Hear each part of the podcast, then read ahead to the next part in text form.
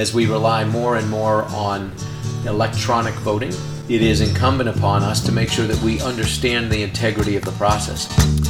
Well, there's a good idea from a very bad man. Well, I don't know why I came here tonight. That's why. I got the feeling that something ain't right. Oh, it ain't. I'm so scared in case I fall off my chair. Mm. And I'm wondering how I'll get down the stairs. Yep. To the left of me, jokers to the right. Here I am, stuck in the Oh, they're everywhere. Yes, I'm stuck From Pacifica Radio in Los Angeles, this is the BradCast as heard on KPFK 90.7 FM in LA. Also in California in Red Bluff and Redding on KFOI, Round Mountains KKRN, and Eureka's KGOE. Up in Oregon on the Central Coast on KYAQ, Cottage Grove's KSO, and Eugene's KEPW. In Lancaster, Pennsylvania on WLRI, Maui, Hawaii's KAKU. In Columbus, Ohio on WGRN, Palenville, New York's WLPP. In Grand Rapids on WPRR. In New Orleans, get out and vote, New Orleans on WHIV. They got elections on Saturday. In Gallup, New Mexico on KNIZ, Concord, New Hampshire's WNHN. Fayetteville, Arkansas's KPSQ. In Seattle on KODX. Janesville, Wisconsin's WADR. And Minneapolis, St. Paul's AM 950 KTNF. We also stream coast to coast and around the globe every damn day on the internets on the Progressive Voices channel, Netroots Radio, Indie Media Weekly, FYI Nation, NicoleSandler.com, Radio Free Brooklyn, Workforce Rising, Deprogrammed Radio, and Detour Talk. Blanketing Planet Earth five days a week. I'm Brad Friedman, your friendly investigative blogger, journalist, troublemaker, muckraker, and all around swell fellow with his hair on fire from bradblog.com. Thank you for joining me. Keep your fire extinguisher nearby. You may need it this hour. We have got uh, news on that race last week in Kentucky where Andy Beshear, the Democratic challenger to Kentucky's unpopular far right Republican Governor Matt Bevin, is said to have unseated the governor by just over 5,000 votes out of some 1.4 million cast which Bevin uh, refused to concede on election night, calling for a recanvass. That happened on Thursday. Uh, that would be uh, citing evidence free claims of voter fraud last week, but this week citing concerns about electronic voting and tabulation systems. Aha! Well, uh, we have news on today's recanvas shortly, Bevin's uh, reaction to it, and much more on those concerns about the unverifiable electronic voting systems that are currently set for use next year in key battleground states like Pennsylvania and Georgia, despite their horrific failure during their first use tryout in last week's off year municipal elections in those states. Susan Greenhalgh of the National Election Defense Co- uh, Coalition will undoubtedly be here to share my own burning hair about all of this and the use of these systems in next year's critical 2020 presidential elections. Uh, but today, as we have a very brief break in the hot impeachment action in the uh, in the U.S. House, uh, actually, we have no time for this, Desi. But uh, do you have that uh, uh, Nancy Pelosi Yes, clip this, today? This is House Speaker Nancy Pelosi in the Democrats' uh, regular weekly scheduled press conference discussing the uh, impeachment hearings. Talking yesterday. down to the president of the United States in about as brilliantly a way as one possibly can. And if the president has something that it is uh, exculpatory, Mr. President, that means you have anything that shows your innocence, then uh, he should make that known. She's not wrong. Uh, no, she's not. Uh, just talking down a little bit. What does exculpatory mean? Anyway, thank you. Uh, we uh, with with that short break, we'll have a, a fresh green news report a little bit later for you this hour. Our one hundred or one thousand and first, When not one thousand and one. not one. no. That's thanks, uh, by the way, to those of you who helped us celebrate GNR 1000 on Tuesday and the listener supported uh, GNR and Bradcast every single day with a very much needed donation uh, at bradblog.com slash donate. Please write it down.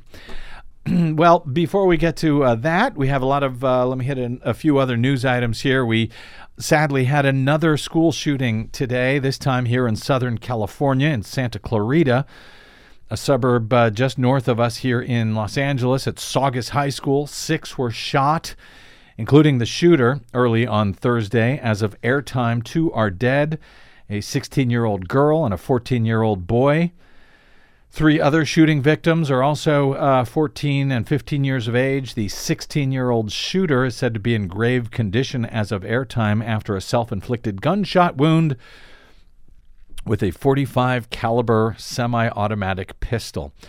In less grave news, Donald Trump lost again on Wednesday in his desperate but so far completely fruitless legal battles to keep his tax returns from being disclosed. As Reuters reports today, the U.S. Court of Appeals in the District of Columbia said on Wednesday it would not revisit an October decision backing a U.S. House of Representatives subpoena issued to Donald Trump's accounting firm, Mazars USA, seeking his financial records, like his tax returns. The uh, 8 to 3 vote against Donald Trump by the full U.S. Court of Appeals in D.C. declining the president's request to rehear arguments that the subpoena to Mazars was illegitimate brings Democrats closer to shedding light on his business interests and how he built his fortune, at least in theory. In a statement, uh, Donald Trump's lawyer, Jay Sekulow, said the president would now appeal to the U.S. Supreme Court. yes, the that would be the Republicans' stolen U.S. Supreme Court, on which two of Donald Trump's appointees now sit. And uh, just as we go to air here, apparently it is official. They have filed that request with the Supremes. The House Oversight Committee subpoenaed Mazars this year, saying it needed uh, records to determine if Trump complied with laws requiring disclosure of his assets and to assess whether those laws need to be changed. Trump sued the House panel in April, arguing that its subpoena exceeded limits on Congress's investigative power. A lower court judge ruled against Trump in May. The decision was the first time a federal court waded into the tussle about how far Congress can go investigating Trump. A three judge panel of D.C. Circuit judges, in a two to one ruling, upheld the lower court judge in, uh, in October uh, Judge Naomi Rao, who was appointed by Donald Trump to the D.C. Appeals Court, dissented from that October decision. Rao and another Trump appointee to the court, Gregory Katsas, who used to work in the White House uh, legal counsel's office, uh, for Trump before he was put on this D.C. Court of Appeals. For a lifetime appointment. Voted to rehear the case as well. According to Wednesday's order from the full D.C. Court of Appeals, the two Trump appointees were joined by an appointee of former President uh, George H.W. Bush and opposed by eight others on the court. Now, that case is separate from the one that Trump recently lost in the federal Court of Appeals in New York, where he had sued to block New York prosecutors from subpoenaing his tax records from Mazars uh, in the uh, state investigation into Trump's pre election hush money payoff to porn stars with whom he had affairs. Uh, campaign finance felony conspiracy, that is, uh, for which his former lawyer, Michael Cohen, is now serving time in jail. That would be a criminal case that Trump is hoping to block in New York. And it's also separate from another case that was dismissed by a federal judge in D.C. just days ago, where Trump attempted to sue the state of New York over their recently adopted law allowing the U.S. House Ways and Means Committee to obtain New York state tax return, uh, tax returns potentially from the president if they want them. So Trump has lost every single one of these cases in every single court he has been in. So now the Supreme Court is his last hope. I should say, the stolen, Republican stolen Supreme Court. His appeal would require just four votes for there to be a review of the case. Uh, five votes if the, the, Supremes want to put a stay on it. Otherwise, his taxes would almost certainly be released to both the U.S. House and the Manhattan District Attorney very soon. Meanwhile, the race to replace the hands down worst, most corrupt president of all times continues to expand. Former Massachusetts Governor Deval Patrick announced on Thursday that he will run for the Democratic presidential nomination. It remains to be seen how many um, were actually clamoring for him to do so. His late entry comes uh, as the filing deadline for the February 11 New Hampshire primary. That, by the way, is less than 90 days away now. That uh, deadline is on Friday. Patrick ruled out a presidential bid earlier this year, and now he's going to face some big hurdles in an already crowded field. But he says that he, while he respects the candidates in the Democratic field, he says if the character of the candidates is uh, an issue in every race, this time it's about the character of the country, says uh, Governor Patrick in his introductory video, which we also don't have time for, unfortunately, today, maybe in the future. Uh, Patrick served as the governor of Massachusetts from 2007 through 2015. Prior to that, he worked in the Clinton administration as an assistant attorney general in the Justice Department's Civil Rights Division. And, uh, well, this seems important. After leaving the governorship, Patrick joined the investment firm Bain Capital. Have you heard of that? Yes, It- we have. Uh, notably co founded by Senator Mitt Romney, Republican of Utah, as uh, its managing director. He may, uh, yes. and there's a little bit of additional. Earlier than that, he was also vice president at Texaco. Oh, is that right? Yes, that's Okay. probably going to not go over well with the kids in a Democratic days. primary. He might want to consider running for uh, the Republican nomination, though. There may be a slot open there. In any event, Patrick uh, may not be the only conservative Democrat jumping jumping in late to the race. Uh, former New York City Mayor B- Michael Bloomberg is said to be deciding soon whether he will do so as well. Of course, there are still elections. Never mind 2020. We still have elections in 2019. Voters are heading to the polls on Saturday in Louisiana, where Donald Trump and Republicans are scrambling to avoid another Kentucky like embarrassment uh, before 2020. They are both, both the president and the RNC, now going all in in the gubernatorial runoff in Louisiana that happens on Saturday. They are apparently spooked by a spike in high turnout by Dems during early voting. Politico is reporting the RNC just poured in an additional $1 million in a last minute get out the vote effort.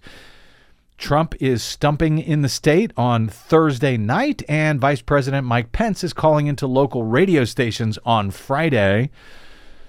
Sadly, there are not a lot of uh, progressive or Democratic or liberal radio stations on our airwaves anymore, although we do have the fine WHIV in New Orleans, the voice of dissent, which is carrying the BradCast five days a week. So there's that. Who shall call into them? Oh, we're we're doing that. We're calling into them. Get out and vote. Uh, let's see. Well, after uh, incumbent Governor Matt Bevin's stunning apparent loss in Kentucky last Tuesday, Trump is now reportedly uh, very worried about watching another candidate who he endorsed and campaigned aggressively for in a uh, southern red state lose another election following his humiliation last week with Governor Bevin in Kentucky, who he had rallied for on the night of the uh, the night before the election. Trump's preferred candidate down in Louisiana is Eddie Rispone. He's said to be uh, facing an uphill battle. As African American turnout it has reportedly bounced from 25% in the primaries up to 31% now in early voting for the runoff.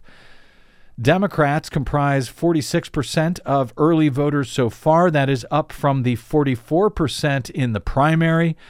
Most polls now have the race very tight, giving incumbent Democratic Governor John Bel Edwards a slight edge over the Republican. On Saturday, voters in Louisiana will cast their votes, however, on 100% unverifiable touchscreen voting systems across the entire state. So whoever is named the winner, whether they actually won or not, will be the winner. And yes, That sort of thing remains a problem, a big one, not just in Louisiana, but in a bunch of battleground states where new, uh, brand new, unverifiable systems failed miserably last week, leading Republicans uh, apparently ousted Kentucky Governor Matt Bevins to actually, dare I say it, be right about something. Yes, news on Bevins and why my hair is still on fire today and probably will be for quite some time, unfortunately. Susan Greenhalgh of the National Election Defense Coalition joins me to, uh, to help me explain, though I doubt she will put out my fire. Maybe she will help light yours. I'm Brad Friedman. You are listening to the BradCast.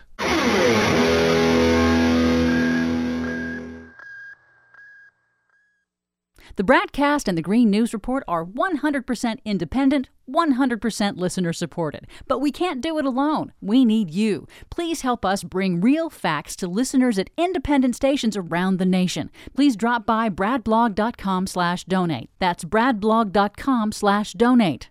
And thanks.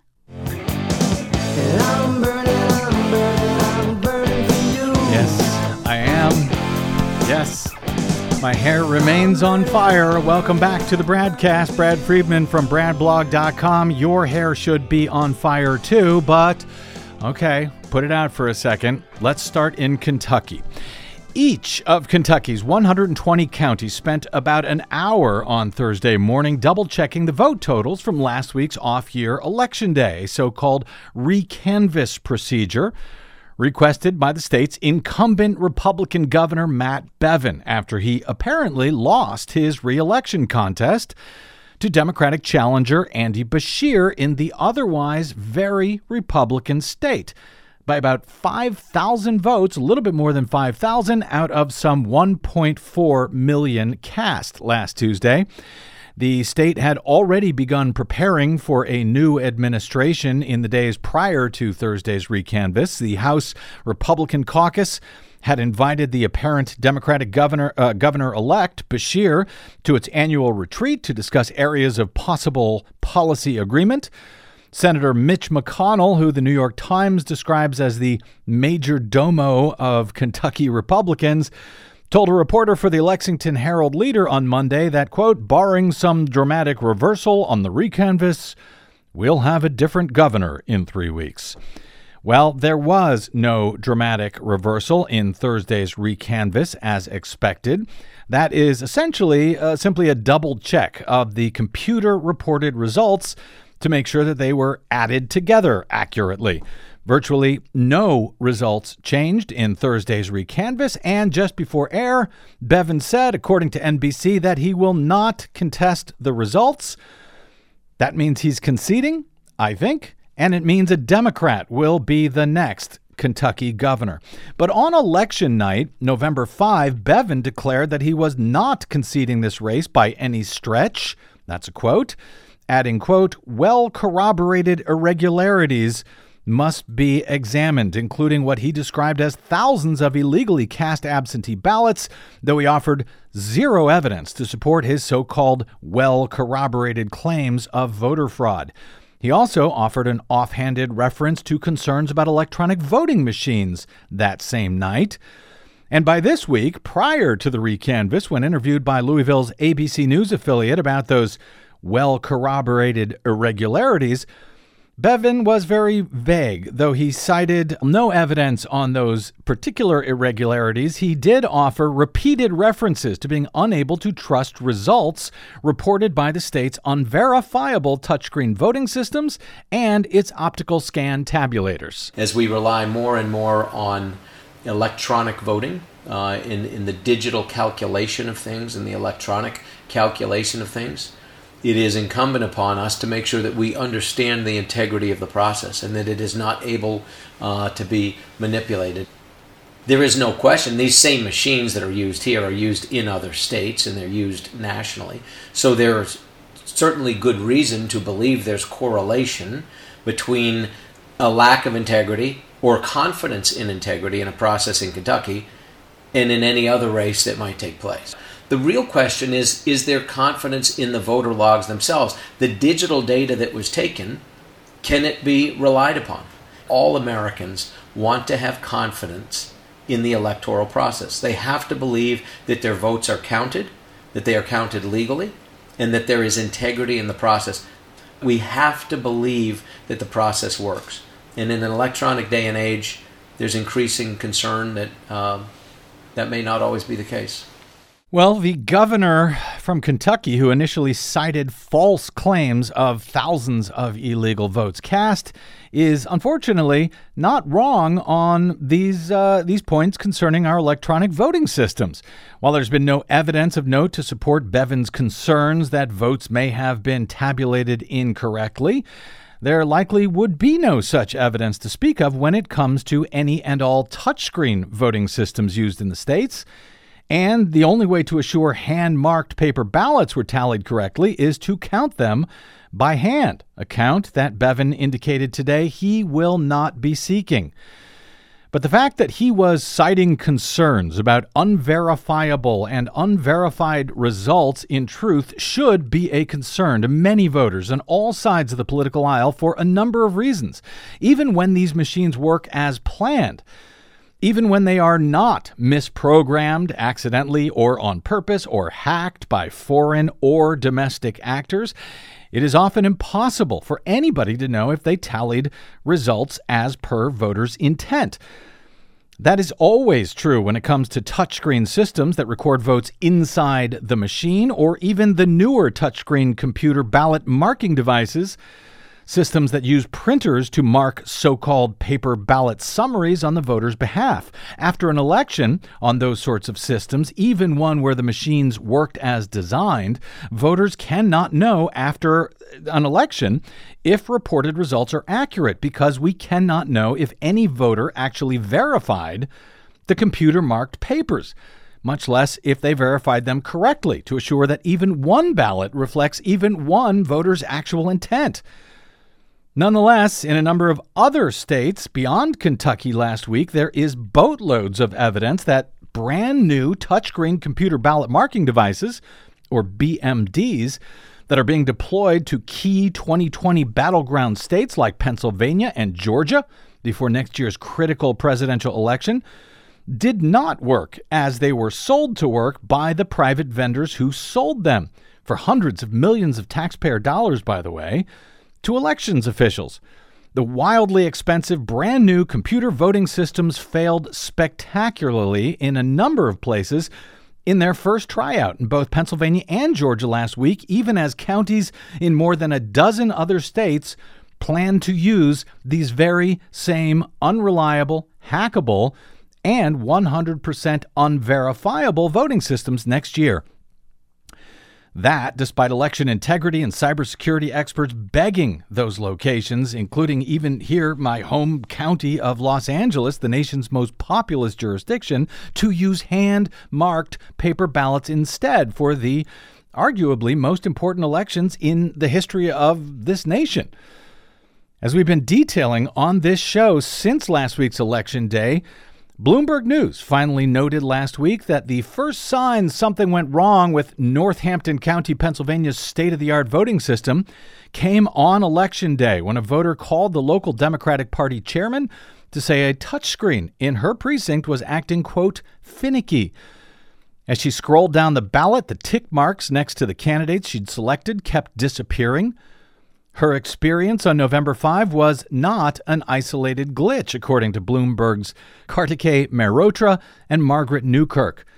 Over the course of the day, the new election machinery, brand new machines, bought over the objections of cybersecurity experts, continued to malfunction. Built by Election Systems and Software, the ES&S ExpressVote XL was designed to marry touchscreen technology with a so-called paper trail for post-election audits. Instead, it created such chaos that poll workers had to crack open the machines, remove the ballot records, and use scanners to conduct a recount that lasted until 5 a.m. Of course, there is no way of knowing if those ballot records on the computers actually reflect the intent of any voter. In one case, it turned out a candidate that the XL showed getting just 15 votes had actually won about a thousand votes. The local paper, the Morning Call, described what happened there. Uh, said in the contest for county judge, Democrat Abe Kassis reportedly received zero votes in a whole bunch of precincts on election night. He was initially shown with just 164 votes total out of more than 100 precincts reporting. It turns out he didn't have 164 votes, he had 26,142 of them. Nonetheless, that is the type of voting system that we are now moving to here in Los Angeles and across all of Georgia and in counties in Pennsylvania, including Philadelphia, and in New Jersey and North Carolina and South Carolina and Ohio and Texas and many other places. And yes, my hair is on fire about this and is likely to stay that way unless and until these folks change course and allow a verified hand marked paper ballot for every voter in this country. I really do not think that folks are fully appreciating the potential fire that is being played with here for next year's election. And I guess I need to be the one to make that clear on the airwaves anyway, because Lord knows the Chuck Todd industrial complex is not doing so.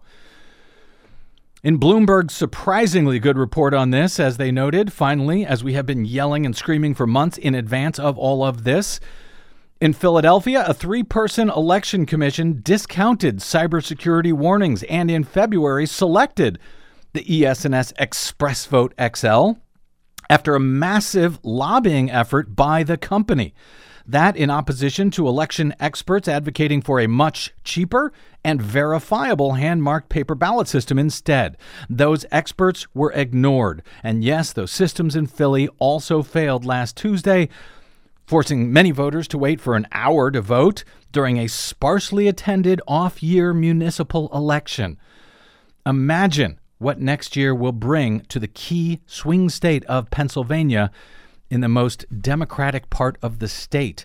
In Georgia, where the state's Republican Secretary of State is also deploying similarly new unverifiable ballot marking devices made by a different vendor to the entire state next year, despite warnings from experts. Those new systems failed in four of the six counties where they were being piloted for the first time last week.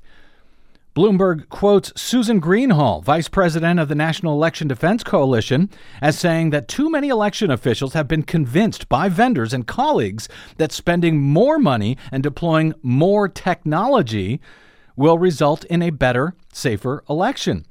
She said these elaborate election systems benefit companies' bottom line far more than the taxpayers and voters paying for them.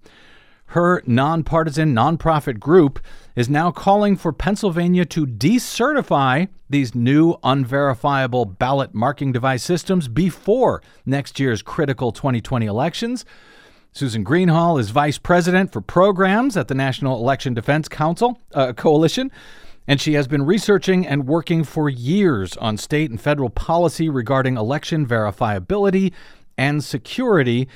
She has for years been a critical voice in this fight, though I think it may be the first time we've had her on air, at least in modern times, in any event. Welcome to the BradCast, Susan Greenhalgh.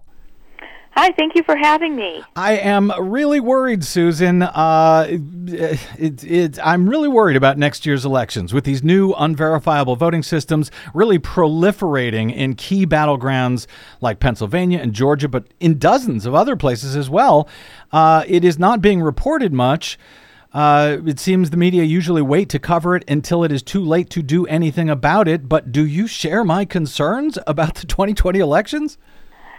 What what is really concerning about these ballot marking devices is that there's been a false equivalency created by the vendors, and I think it's been accepted by many people in the election official administration space mm-hmm. and and in, in the election uh, community at large that there is a paper record there, so therefore the voting system is verifiable. And the problem is that all evidence that we we have to so far to mm-hmm. go on indicates that that paper record that the expensive touchscreen ballot marking devices that you described so well is not actually verified by the voter and that's the critical point that's mm-hmm. the whole reason we've been advocating for years for paper ballots. That's the whole reason that the National Academies of Sciences have come out and said we need paper ballots. Why the Senate Intelligence Committee bipartisan report said we need paper ballots because it creates that or it provides that uh, physical artifact of voter intent, which is not hackable by some uh, malicious um, cyber actor. Well- um, and it and it provides something that can be used to audit the election results. And Well- if it's not, go ahead. Well, I was going to say you you described uh, and and uh, described the uh, uh, several groups there as calling for paper ballots, but these officials are describing these things as paper ballots. Don't we need to make the distinction between hand marked paper ballots and what these folks are now describing as paper ballots that really aren't, that are computer marked, you know, paper summaries of the vote? Yeah, I wouldn't even call it a paper ballot. I would call it a ballot summary. Yeah. Uh, card, um, and and it, and we need to make the distinction that it doesn't achieve the same uh, uh, uh, pro- or doesn't contain the same properties that that paper ballot um, that uh, we're accustomed that we we know is a handmarked paper ballot provides with a, a inherent verifiability that or inherently or is inherently verified because the voter has marked it. I've heard people. Argue that um, those of us that are um, insisting on the need to have an inherently verified handmarked paper ballot have moved the goal goalpost, and I think that is exactly untrue because for years, and and you know, Brad, because you've been around um, as long as I have, when a long time ago, when people were looking to replace DREs and there was a move to paper ballots, the uh, the term paper ballot meant a hand-marked paper ballot as well as a ballot marking device that would be provided to anybody that has uh, any need for assistive technology in marking that paper ballot, and that was the system that was um, that people were referring to when we said you need to replace DREs, and it was under it was accepted, and as states moved from uh, from direct record electronic m- machines or DREs um, to paper ballots, they adopted uh, hand-marked paper ballots with assistive technology for those that may need it. Um, and in states like Maryland, in states like Florida, in states like California, as that transition happened, that's what happened. And then it was just a couple years ago that the vendors introduced ballot marking devices um, that produce ballot summary cards that don't produce a ballot that looks the same as everybody else's ballot, um, and the, and made the declaration that this is exactly the same. Well, no, we don't know that it's the same, and just because they've told us it's the same, we um, shouldn't automatically accept that it is. The vendors who have gone out and introduced ballot marking devices that produce ballot summary cards instead of a mark sense paper ballot that um, uh, will will mimic the same or look the same as a ballot that somebody marks by hand. Have they've moved the goalposts, and um, that that product does not provide the same verifiability and the same auditability as a hand marked paper ballot, um, and and any and the uh, the assertions that it, it does are unfounded. And to be clear, no one is against an assistive device uh, for people who choose to use it, whether they're disabled and they need help in voting in, with, a, with with such a device. That's one thing, uh, and and that's already required by federal law under uh, HAVA uh, and the American Disabilities Act that there must be one such machine in each uh, uh, polling place. But what these companies are doing, and, and I would suggest tricking many of these elections officials into falling for, is that, oh, everyone needs to vote on one of these machines. So you have to buy 10 or 20 or 50 or however many people you want to be able to vote at one time in your precinct. Uh, using these machines that after the election, as I noted and as Susan suggests, are, they're unverifiable. We don't know if the voter actually checked the vote to make sure they're accurate. And this is a problem, Susan. Uh, I would say a bipartisan issue across the board. You heard me uh, uh, cite Matt Bevin's concerns, and never mind that he was, uh, you know, noting conspiracy theories about voter fraud. The points that he was making about having confidence in the reported results is real. He is a dyed-in-the-wool Republican. Um, at the same time, in Pennsylvania, Republicans were filing lawsuits in regard to the disasters that happened in Pennsylvania and Northampton.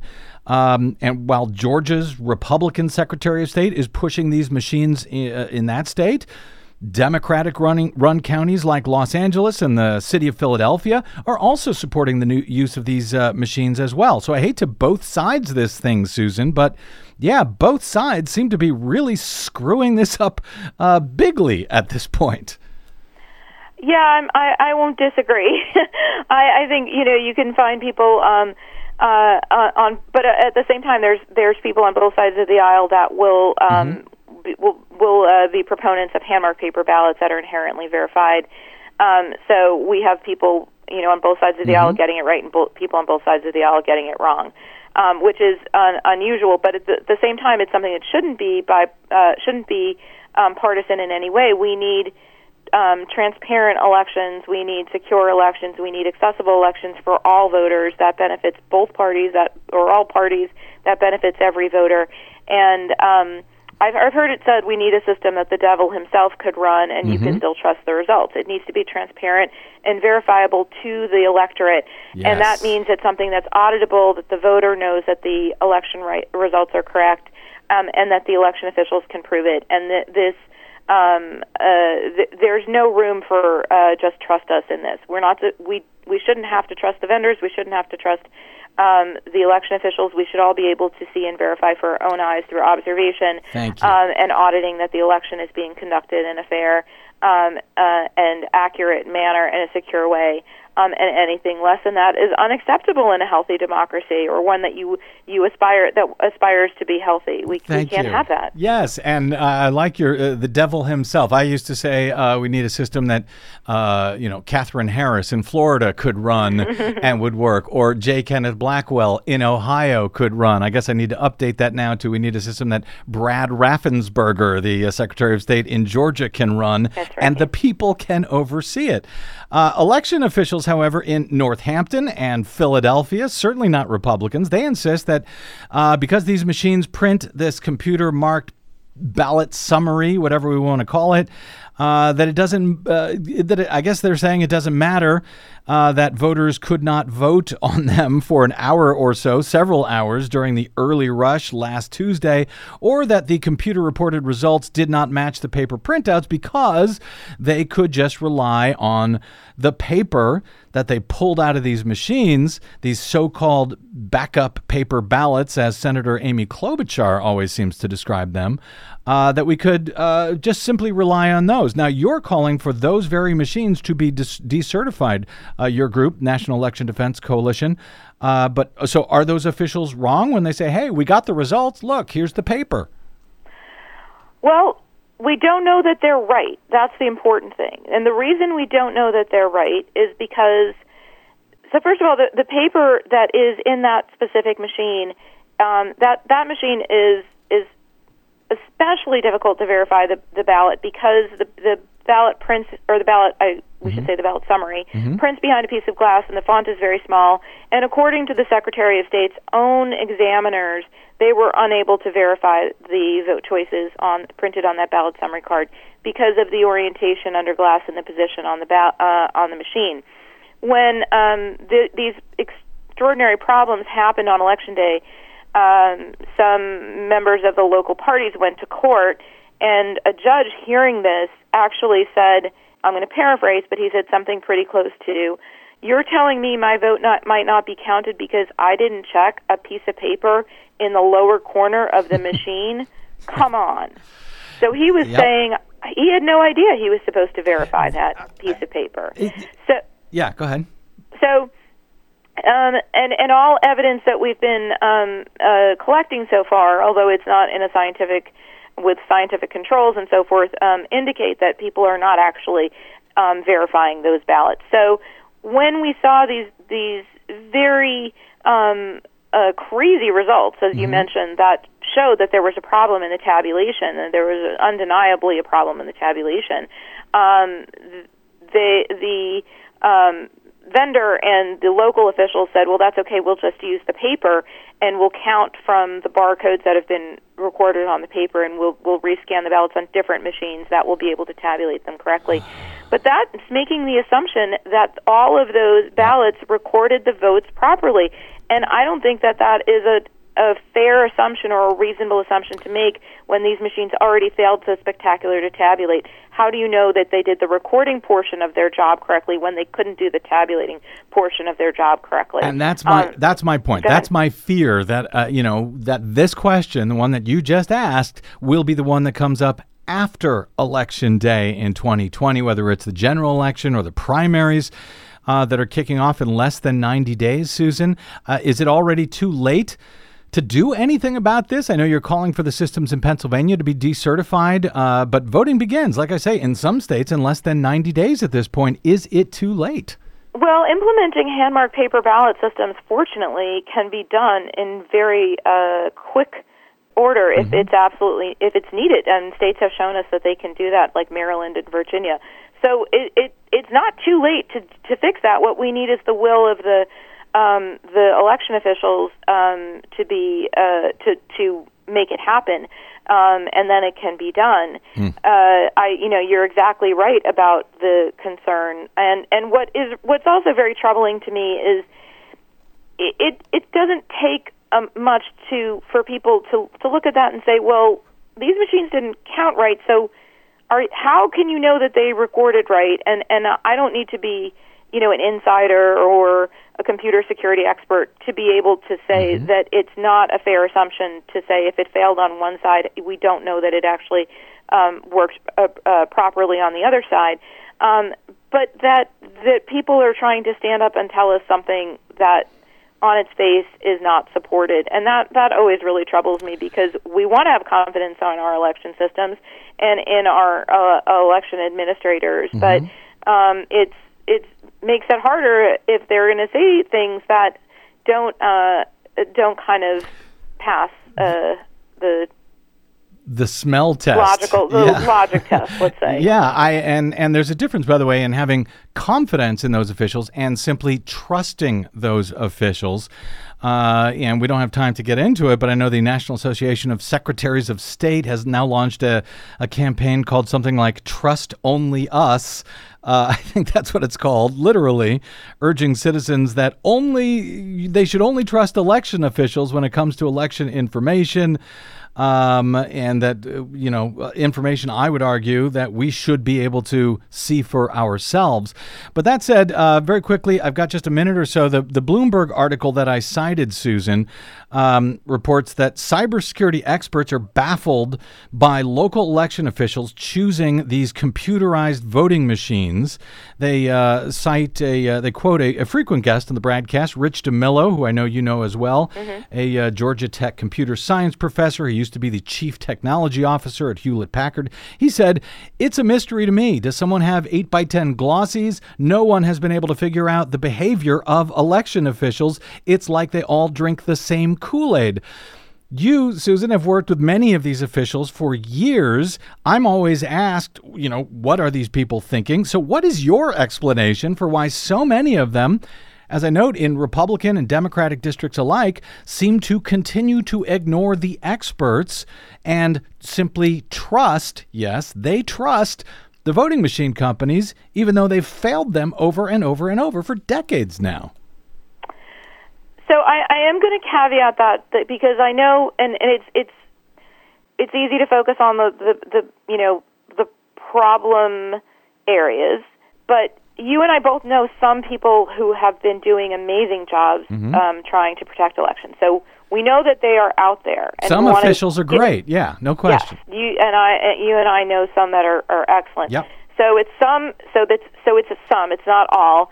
Um, I don't know what the answer to that question is. I, you know, we were um, involved in exposing um, the fact that um, ES&S had a secret board of advisors um, uh, in that they were uh, that was composed of election officials who were um, treated to um, free trips around the country to Florida and Las Vegas and New York City um, to on ES&S's dime. We don't know if the other uh, big vendors have similar arrangements. Um, or although I'm say I'll, I'll say Hart um, explicitly denied it, but Dominion would never answer the question. um, but uh, I'll tell you where you can draw a line there in in in, in New York, um, in New York City, um, or the executive director of the New York City Board of Elections, who was on this ES&S um, board of advisors, uh, wrote to the state board and said, um, "We absolutely need to buy these ExpressVote XLs, the ones that failed in Pennsylvania." Um, this was uh, earlier this year, in March, I believe. And um, it's so imperative that we get them because it's the only way we're going to be able to run our elections on. Uh, in for now that New York has early voting, which was just passed.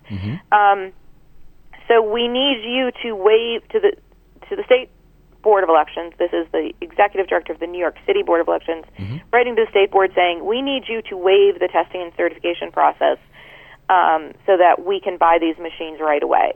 And the state board, to their credit, composed of some of those excellent election officials that are out there, said hard no. Um, you can't do that. You ha- the, we need to be able to test these machines. Now, is that a coincidence, or is that um, is there something else going on there? Well, it- I will leave it at that. Yeah, well, it was not a coincidence in Philadelphia where ES&S, as you uh, referred, uh, was found to have been lobbying uh, these election officials for years and were recently fined. ES&S was some $2.9 million for not reporting it properly in the state.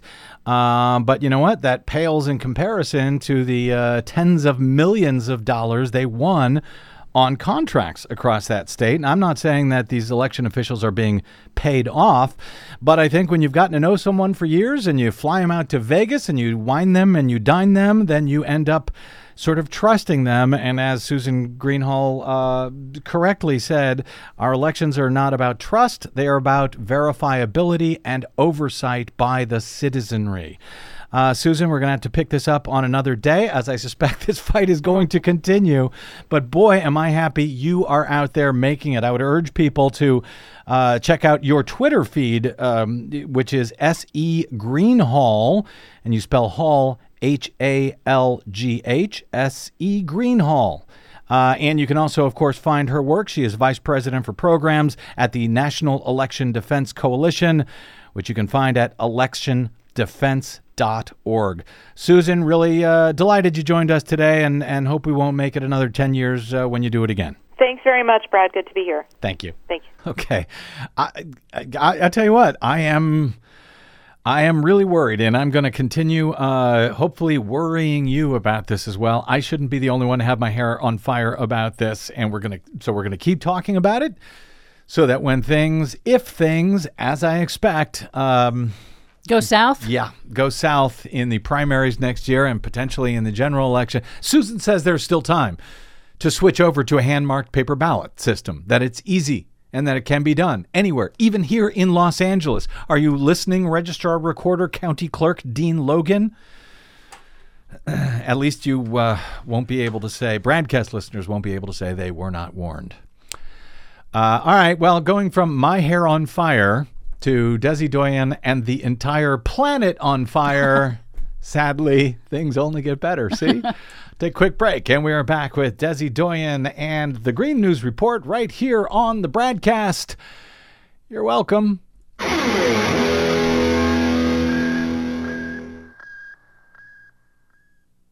What the public hears on the public airwaves matters. At the BradCast, we do our best to bring you accurate news and analysis on the issues that actually matter, and we do it all independently without corporate or political influence. But we can't do it without you, now more than ever. Please help us stay on your public airwaves by going to bradblog.com slash donate to help keep us going. That's bradblog.com slash donate. And thanks.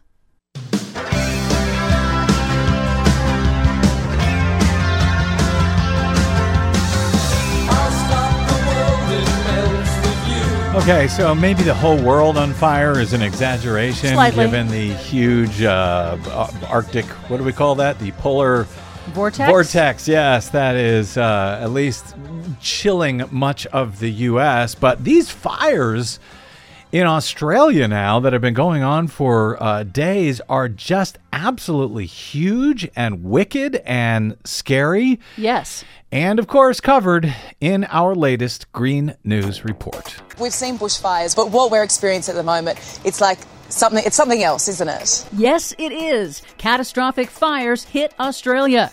Arctic blast hits much of the U.S.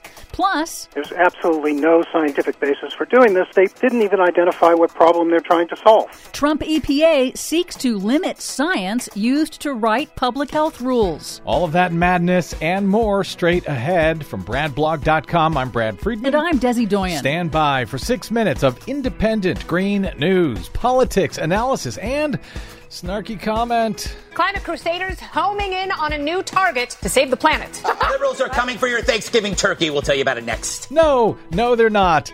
But that's what they're telling you on Fox News. Yep, this is your Green News Report.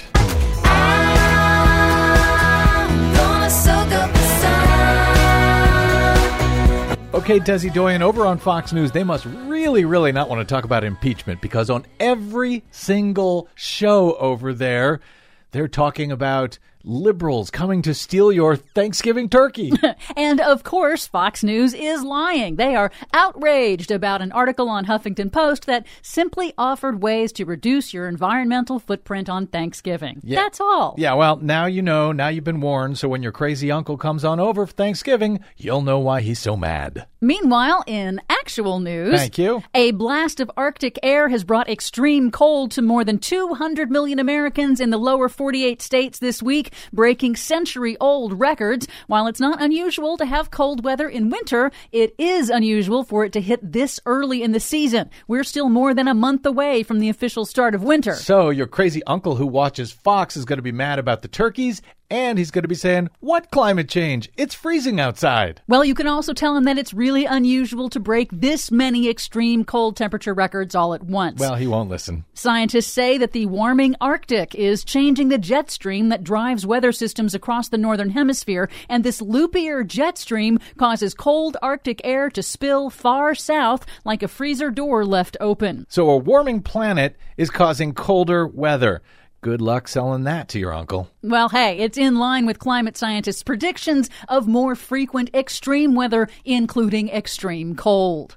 In Australia, hot and dry tinderbox conditions are fueling catastrophic bushfires. This week, officials in Queensland and New South Wales declared critical fire warnings, the highest designation, as more than 100 early season fires raged across eastern Australia amid soaring temperatures and crippling drought. As of airtime, at least four people are confirmed dead, thousands evacuated, hundreds of homes destroyed. Officials said it is unusual for intense bushfires to start so early in the season and so close to populated areas. An Australian government science report last year warned that climate change is making Australia's bushfires worse, but saying so has become a political lightning rod. Conservatives this week criticized environmental groups for mentioning the climate change link, but the mayor of Glen Innes, Carol Sparks, fired back. Her name is Sparks? Yes. She fired back? Yes. It's a, not a political thing. It's a scientific fact that we are going through climate change and of course it's not relevant at the moment when people's houses are burning but the overall thing is to deny climate change is to me a very ill-informed and uneducated way of looking at things. That's it. She's uninvited for Thanksgiving. It's also unusual to see major wildfires in both hemispheres on the planet simultaneously. Thanks to man made global warming, Australia's fire season and California's fire seasons have now extended to the point of overlapping. Which is odd because when it's summer there, it's winter here, and vice versa. Exactly. Meanwhile, here in the United States, the Trump Environmental Protection Agency has proposed a new rule to limit the scientific research the agency is allowed to use to determine public health regulations. The Trump EPA this week proposed to disallow all public health studies in which the full data isn't made public, including confidential patient medical records. It's a change long sought by polluting industries, according to Dr. Andrew Rosenberg of the Union of Concerned Scientists on a recent BradCast. Because it would deprive the EPA of the data justifying pollution standards. This isn't about transparency. This is about restricting the ability of the government to do the job that we want them to do. That is to protect public health and safety. And people need to know that. Yeah, they're basically outlawing science. Finally, uh, Brad, you had asked how Swedish teen climate activist Greta Thunberg is going to get back to Europe after the upcoming UN climate conference was switched from Chile to Spain. Yep. Well, after her whirlwind tour of North America, Thunberg and her father are hitching a ride on a zero emission sailboat with a young couple and their baby. Very nice. Safe travels, Greta, and thanks for all the hell raising. For much more on all of these stories and the ones we couldn't get to today, check out our website at greennews.bradblog.com. Find, follow, and share us planet-wide on the Facebooks and the Twitters at Green News Report. And our thanks to those of you who helped us out by stopping by bradblog.com slash donate to celebrate GNR's 1000th episode. This, of course, is 1001. I'm Brad Friedman. And I'm Desi Doyen. And this has been your Green News Report.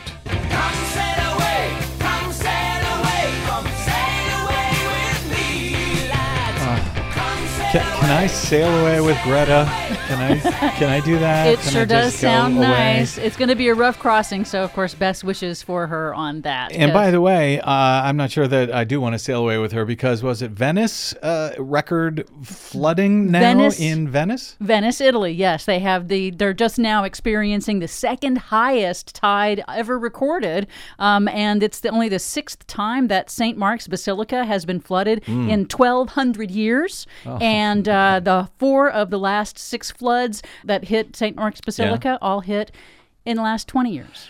You know, it's like the climate is changing or something. It's like something scientists have been telling Somebody us about really that ought people to aren't do something aren't doing anything about it. about that. Yeah.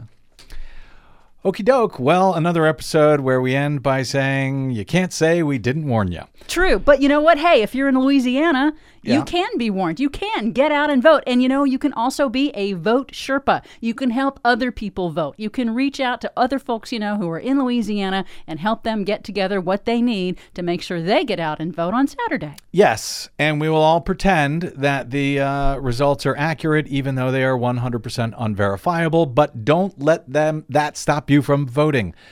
Bad guys ain't got to steal your vote if you give it to them by not voting. All right, thank you very much, Desi Doyen. My thanks also to my guest today, Susan Greenhalgh of National Election Defense Coalition, and to you for spending a portion of your day or night with us. We always appreciate it. If you missed any version, any any part of portion of today's show. You can download it and any version of it you like at bradblog.com for free. Uh, my uh, you can find me on the Facebooks and the Twitters at the Brad Blog. You can also drop me email. I am bradcast at bradblog.com. And yes, as ever, we thank you for uh, being a listener sponsor of the Bradcast and the Green News Report by stopping by bradblog.com slash donate. That's it. Until we meet again, I'm Brad Friedman. Good luck, world. But we'll try best